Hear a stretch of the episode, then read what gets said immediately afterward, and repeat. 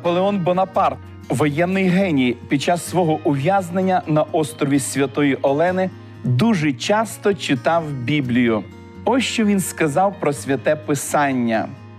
Євангеліє має якусь таємничу силу, дещо дивовижно могутнє, теплоту, що діє на розум і зачаровує серце. Коли ця книга лежить в мене на столі, я не втомлююсь її читати і завжди читаю з однаковим задоволенням. Ми, як і Наполеон Бонапарт, з великим задоволенням продовжимо досліджувати апокаліптичну книгу Нового Завіту, книгу об'явлення. Сьогодні розглянемо звернення Ісуса Христа до Філадельфійської церкви. Філадельфія сучасне турецьке місто Аласехір, була розташована на відстані 25 кілометрів на південний схід від Сард. Це місто було засновано грецькими колоністами, які принесли сюди грецьку культуру в часи правління Аталуса II Філадельфа у другому столітті до нашої ери. У перекладі назва міста звучить як братня любов і зобов'язана величезній любові, яку відчував цей пергамський цар до свого брата Євменуса II. Філадельфія оточена широким вулканічним платом Катакаумена, що в перекладі означає спалена земля.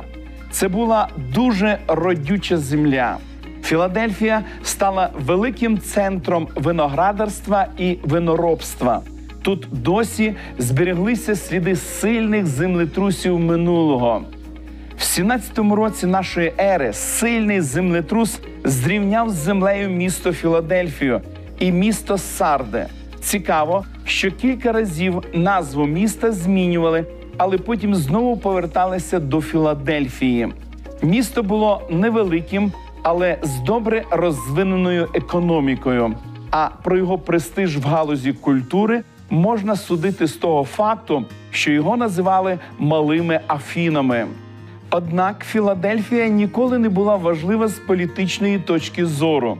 Місто було засноване з особливою метою створити грецький культурний центр для поширення грецької культури та мови.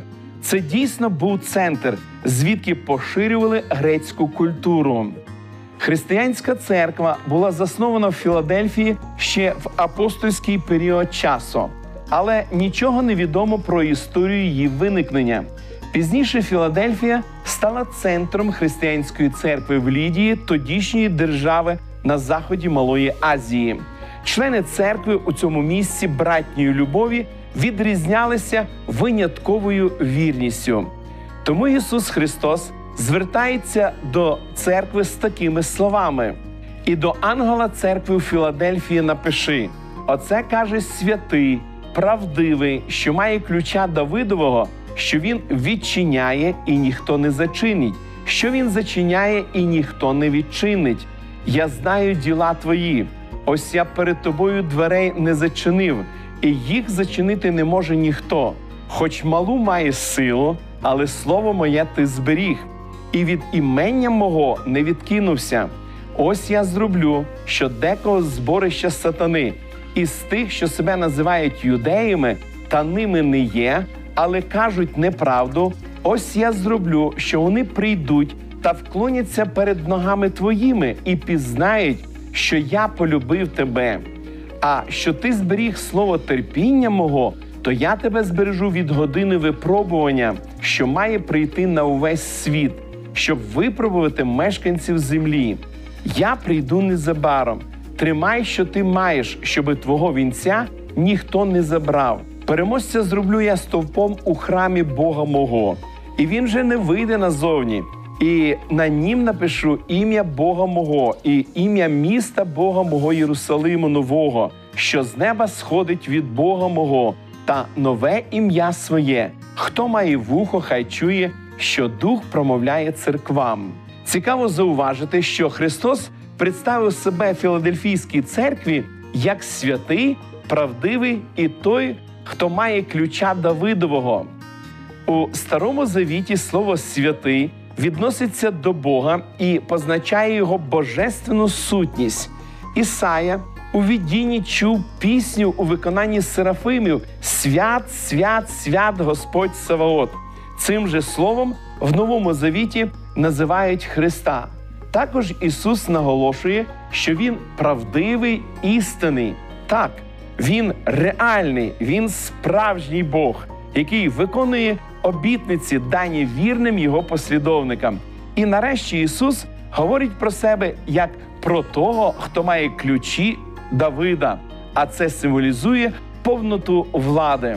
Він має найбільшу владу, доступ до небесної скарбниці Божих багатств, звідки може дати переможцям багато різних дивовижних обітниць. Христос також дає належну оцінку цій церкві. Він каже: Слово моє ти зберіг, і від імення мого не відкинувся. Церква не пішла на компроміс і не відступила. Вона і далі продовжувала бути терплячою і витривалою. Перед церквою братньої любові Ісус відчинив двері можливостей для служіння, і ніхто не може зачинити їх. Відкриті двері це метафора, що вказує на можливість для проповіді Євангелія. В першому посланні до коринтян апостол Павло писав: бо двері великі і широкі мені відчинилися. Павло розповідав церкві з Антіохії, як Бог відкрив двері поганим. Коли Господь відкриває двері можливостей, ніхто не може зупинити християн в їхньому служінні Богу та розповсюдженні істини про нього. Перед церквою братньої любові Бог відкривав багато дверей. Коли Бог відчиняє двері можливостей для проповіді Євангелія, ворог Бога та людини завжди прагне їх закрити. Свого часу апостол радів, що Бог відкрив для нього великі і широкі двері в служінні, але також зазначив, що поруч завжди є багато противників. Таке ж сталося і у Філадельфії. Церква зіткнулася з такою ж проблемою, що і церква в Смирні, з людьми, що називають себе юдеями, а насправді були зборищем сатани. В 9 вірші 3 розділу написано: Ось я зроблю, що декого зборище сатани із тих, що себе називають юдеями, та ними не є, але кажуть неправду. Ось я зроблю, що вони прийдуть та вклоняться перед ногами твоїми і пізнають, що я полюбив тебе. Ісус запевняє церкву у своїй любові та підтримці. Він каже, що вже вживає заходів проти їх противників. Ніякі сили ворога не в силах зачинити двері можливостей, адже боротьба ведеться з самим Богом, перед яким ніхто встояти не може. Ісус сказав: Я тебе збережу від години випробування, що має прийти на весь світ, щоби випробувати мешканців землі. Ця година випробування це період випробування та час суду над усіма мешканцями землі перед другим приходом Ісуса. Господь запевняє християн у Філадельфії, що їхня вірність обов'язково буде винагороджена. Христос заохочує своїх послідовників бути терплячими, як і Він був терплячим при всіх випробуваннях. Господь говорить про те, що переможці успішно витримають час суду перед другим приходом Ісуса. Ми дійсно стоїмо перед обличчям години випробування, яка прийде на весь світ, щоби випробувати мешканців землі. Всі ті, віра кого не буде міцною, не буде обґрунтована на Слові Божому, будуть обмануті і переможені. Сатана працює з усяким підступом і хитрістю, щоб підпорядкувати собі жителів землі. Але він тільки тоді зможе досягти своєї мети, якщо людина добровільно поступиться його спокусам. Звертаючись до Філадельфійської церкви, Ісус говорить: Я прийду незабаром. Зважаючи на близькість приходу Христа, ось яке повчання Господь дає церкві. Тримай, що ти маєш, щоби твого вінця ніхто не забрав. Втратити вінець дуже легко. Якщо ти не виконуєш Божого доручення, він довірить його комусь іншому. Так було з багатьма біблійними героями. Ісав віддав своє перворідство Якову. Місце Рувима зайняв Юда. Саула замінив Давид. Замість Юди учні Ісуса вибрали Матвія. На місце юдею прийшли язичники. Для тих, хто не втратить вінець, Господь дарує чудову обітницю. Переможця зроблю я стовпом у храмі Бога мого, і він вже не вийде назовні. Ісус обіцяє зробити переможця Филадельфійської церкви стовпом у Божому храмі. У своїх посланнях апостол Павло називає Петра, Якова та Івана стовпами ранньої християнської церкви. Стовп встановлювали в храмі як міцну опору, і він був частиною самої будівлі. Храм був місцем перебування святого Бога. Метафора про те, що переможці стануть стовпом у храмі, несе ідею того, що переможець буде займати постійно важливе положення в присутності самого Бога. Вірним переможцям обіцяне вічне життя. Про це говорять слова, і він вже не вийде назовні. Сьогодні кожен з нас має можливість прийняти пропозицію вічного життя або відхилити її. Отримавши вічне життя, ніхто ніколи не побажає вийти назовні, тобто втратити вічність. Переможці отримують ще одну обітницю. І на нім напишу ім'я Бога мого і ім'я міста Бога мого Єрусалиму Нового, що з неба сходить від Бога мого, та нове ім'я своє. Ці слова продовжують образну мову, розпочату зі слів стоп, і тому їх також потрібно розуміти образно. Оскільки слово ім'я позначає особистість людини, то дана тут обітниця відноситься до переможців, що в них назавжди буде відображений Божий характер, образ Творця буде повністю відновлений в них. Такий мовний прийом можна зрозуміти і як бажання представити святих власністю Бога, на якій буде стояти Його ім'я або ж печать Його володіння. Виконання цієї обітниці описане в книзі об'явлення в 21 розділі. І я, Іван, бачив місто святе, новий Єрусалим, що сходив із неба від Бога, що був приготований як невіста, прикрашена для чоловіка свого. Зауважте також, що переможець носитиме не лише ім'я Бога, а і ім'я Нового Єрусалиму. Це означатиме, що він має право жити в новому місці живого Бога. Якщо ж глянути на історичне застосування послання до Філадельфійської церкви, то воно припадає на останні роки 18 століття та на першу половину 19 століття, коли виникали протестантські рухи, які ставили собі за мету зробити релігію живою, особистою для кожної людини. Якщо бути більш конкретними в числах, то період Філадельфії тривав з 1740 по 1844 роки. Це був період великого відродження протестантизму під час першого і другого пробуджень, які відбулися у Великобританії і Америці, отримавши небесне світло. Господній народ справді намагався дотримуватися Божого Слова. Увага була зосереджена на послуху Божим заповідям та на чистоті життя. Відчинені двері це шлях до небесної святині, адже ми знаходимо також згадку про храм мого Бога. Одні двері зачиняються, а інші відчиняються, що вказує на зміну, яка мала відбутися в 1844 році в служінні Христа як первосвященника. У той час особливим чином великий євангельський і адвентистський рух в Європі та Сполучених Штатах підняли дух братерської любові і піднесли на особливу висоту практичне благочестя на противагу мертвим формам релігії. Відродження віри в спасаючу благодать Христа і в близькість Його повернення принесло гідні плоди щирого християнського співробітництва, того, що церква вже переживала в ранні дні реформації. Цей період був розпочатий євангельською проповіддю Веслея, Вальфільда, Едвардса. Світ це мій церковний прихід, заявив Джон Веслі, чия вістка вільної благодаті кидала виклик кальвіністській теології вибраних. Цей євангельський рух став початком ери сучасних місій, які виникли в кінці 18 століття.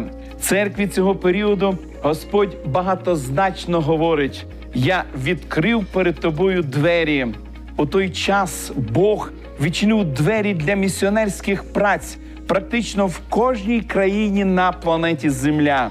Дві великі політичні революції: одна в Америці в 1776 році, а інша у Франції в 1789 році дали великий поштовх для мислячих кіл світу. Потім раптово по всьому світі почали відкриватися двері для благовістя. Місіонери відправлялись на проповідь в Індію, в Китай, в Африку. У 1804 році розпочало свою діяльність британське біблійне товариство. В 1813 році російське біблійне товариство, в 1816 році американське біблійне товариство. Приблизно в цей же час почався рух недільних шкіл з вивчення Біблії. За століття існування британського біблійного товариства були здійснені переклади деяких біблійних книг більше ніж трьома стами мовами і поширено 165 мільйонів примірників Біблії. Цей благословенний рух сьогодні охопив всю земну кулю, так що пророцтва Ісуса Христа про всесвітню проповідь Євангелія справді виконується в наші дні. Поряд з пробудженням інтересу до вивчення біблійних пророцтв стали прогресувати і наукові дослідження. За цим пішов період відкриттів, і світ, здавалося, раптом кинувся вперед, спочатку на колесах, потім на крилах. Нові відкриття у сфері транспорту і зв'язку зробили можливим сповіщення благої вістки по всьому світу. Незвичайність місіонерської активності полягала в тому, що головною була вістка про швидкий другий прихід Христа. Як це не парадоксально, з часів апостольської церкви християнська церква проповідувала про що завгодно, тільки не про цю надію, що насправді проходить червоною ниткою через весь новий завіт. Вивчення книг Даниїла та об'явлення викликало велике релігійне пробудження, якого не відбувалося з часів реформації. Люди дізнавалися не лише про другий прихід Христа, а й про Божий суд над тими, хто не має віри в Ісуса і не дотримується Божих заповідей. Ця вістка, проголошена в філадельфійський період, викликала справжній резонанс у всьому світі. Устої духовно заснувших християнських церков були зруйновані дощенто. Вістка про прихід Христа кидала виклик усьому зручному в християнстві. Люди дізнавалися, що Бог це не тільки люблячий батько, а й суддя. І якщо під час першого приходу на землю Христос проповідував як переслідуваний мандрівник, при другому приході Він гряде як цар царів і Господь пануючих. Він буде судити землю. Про це написано в Євангелії від Матвія в 25 розділі. Коли ж прийде син людський у славі своїй, і всі ангели з ним, тоді він засяде на престолі слави своєї, і перед ним усі народи зберуться, і він відділить одного від одного, їх як відділяє вівчар овець від козлів, і поставить він вівці праворуч себе, а козлята ліворуч. Тоді скаже цар тим, хто праворуч його: прийдіть, благословенні мого Отця, посядьте царство, уготоване вам від закладин світу. Звістка про другий прихід Ісуса і Божественний суд була вороже зустрінута в часи Філадельфії. Люди не захотіли почути її, бо це викликало б зміни в догматиці. Довелося б говорити про важливість Божого закону, за яким буде йти суд. А на той час саме цей закон спотворили і потоптали в догоду язичницьким традиціям. не влаштовувала ця вістка не лише священнослужителів та теологів, пересічні парафіяни уникали її, адже не потрібно докладати особливих зусиль, щоби прийти під настрій до церкви, виконати якийсь обряд, поставити свічку, дати кілька копійок жебракам, зробити кілька поклонів перед іконою, пофарбувати яйця на Великдень і піти з чистою совістю і усвідомленням того, що стосунки з Богом в порядку. Складніше розбиратися з інформацією про другий прихід Ісуса Христа та Божий суд, яка одразу стосується і закону Божого, і харчування, і повернення десятини Богу, і зміни свого характеру, системи життєвих цінностей, звичок та способу життя. Людина за своєю природою схильна іти шляхом найменшого опору. І тому видатні проповідники Філадельфії Вільям Торе, Роберт Мофат, Роберт Морісон, Джозеф Вольф, Лакунза, Вільям Міллер, що належали до різних християнських деномінацій, але об'єдналися духовним вченням Біблії. Вони були змушені у більшості випадків залишати свої церкви, де гнали не тільки їх, а й ту біблійну вістку, яку вони прийняли. Проповідники того часу не могли з цим змиритися. Філадельфія, як ми вже говорили в перекладі, означає братня любов, і це дійсно був час незвичайної любові до істини. Той, хто досліджував правду, виходив з зборища сатани і йшов до істинного Бога, залишаючи людські і язичницькі традиції, що панували в їх церквах. Об'єднані істиною і вірою в живого Бога, люди простягали руки один одному через національні та соціальні бар'єри.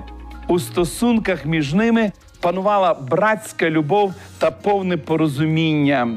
Відкрилися двері до розуміння забутих на той час біблійних пророцтв. Пророчий період 1260 років, що описує діяльність Антихриста, період 2300 вечорів ранків, що вказували на початок слідчого суду, вивчалися особливо уважно, скликалися конференції, і це дало поштовх одному з найбільших періодів проповіді Євангелія.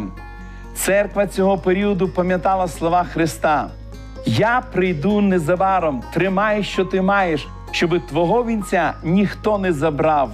Цими словами Бог ніби говорив: нехай жодна людина, ніяка робота або майно, чистолюбні прагнення або неспокій не віднімуть у вас вашого вінця.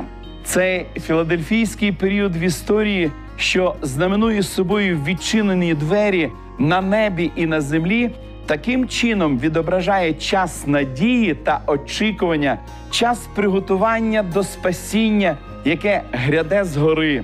Це був унікальний час прийняття звістки з застереженням на північному заході Сполучених Штатів Америки, в штаті Вашингтон, в 154 кілометрах на південь від міста Сієтла і 85 кілометрах від міста Портленд, штат Орегон, знаходиться діючий вулкан на горі Святої Олени. Вона має гарну конусноподібну форму. Влада штату попереджувала людей, що проживали поруч з горою про небезпеку. Гаррі Трумен, один з них, більшу частину свого життя прожив поруч з цією горою. Іноді гора тряслася, але нічого суттєвого не відбувалось. Тому Гаррі вважав, що немає причин покидати таке живописне, гарне місце проживання. Влада штату наполягала на його евакуації, але знову і знову Гаррі відмовлявся. Він не вірив умовлянням і, всупереч всім попередженням, махнувши рукою, сказав: І це пройде. Однак він помилився. 18 травня 1980 року відбулося сильне виверження вулкану, і вся вершина гори зникла з іменем Гаррі Трумен. Те ж саме відбувається і сьогодні. Більшість людей не звертають уваги на всі ознаки другого приходу Ісуса Христа, залишаються в нерішучості, звикнувши до всього, що відбувається навколо. Зверніть увагу на слова Ісуса Христа. І будуть ознаки на сонці, і місяці, і зорях, і тривога людей на землі, і збентеження від шуму моря та хвиль, коли люди будуть мертвіти від страху і чекання того, що йде на увесь світ, бо сили небесні порушаться. Сьогодні не тільки в Україні, а й у всьому світі люди знаходяться в тривозі, збентежені і мертвіють від страху перед коронавірусом і тим, що буде далі. Дорогі друзі, скоро прийде Ісус. Де опинитесь ви? Чи будете ви серед тих, хто вірить і прислуховується до попереджень, чи опинитеся серед тих, для кого прихід Христа стане несподіванкою? Ваш вибір сьогодні визначає вашу долю в майбутньому. Чи бажаєте ви сказати сьогодні, Господи, я хочу підготуватися до Твого славного приходу? Свого часу Ісус повелів своїм учням молитися про те, щоб їхня втеча з Єрусалиму не відбулася в суботу чи зимою. Тільки ті, хто прислухалися до Його слова, врятувалися під час зруйнування Єрусалиму. І тільки ті, хто вірить Його слову, будуть врятовані під час його другого приходу. Чи бажаєте ви бути серед спасенних? Якщо таким є ваше бажання, скажіть Ісусу в молитві про це. Помолимось. Дорогий наш Небесний Отець, ми безмежно вдячні Тобі за те, що знову Ти даруєш нам так необхідні настанови для нашого сьогодення. Господи, Ти зробив все, щоб звістка Євангелія, звістка про спасіння через Ісуса Христа дійшла до кожного мешканця землі.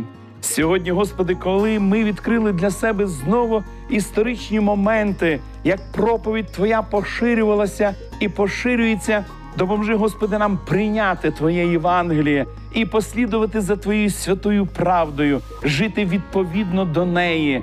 Благослови, Господи, нашу територію України. Благослови, Господи, мешканців на цій території, щоби кожен житель нашої країни почув Твоє Євангеліє, міг прийняти його і міг жити так, Господи, як Ти навчаєш.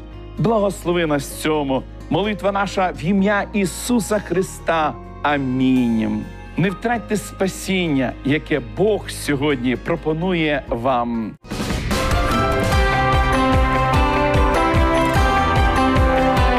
Лише світло, лише добро, лише надія. голос надії.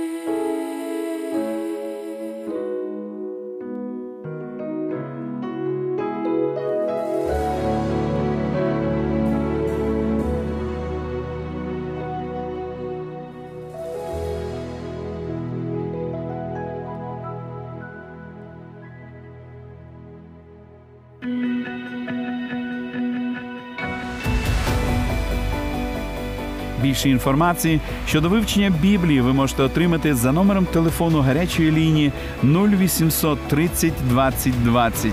А я прощаюсь з вами до наступної зустрічі.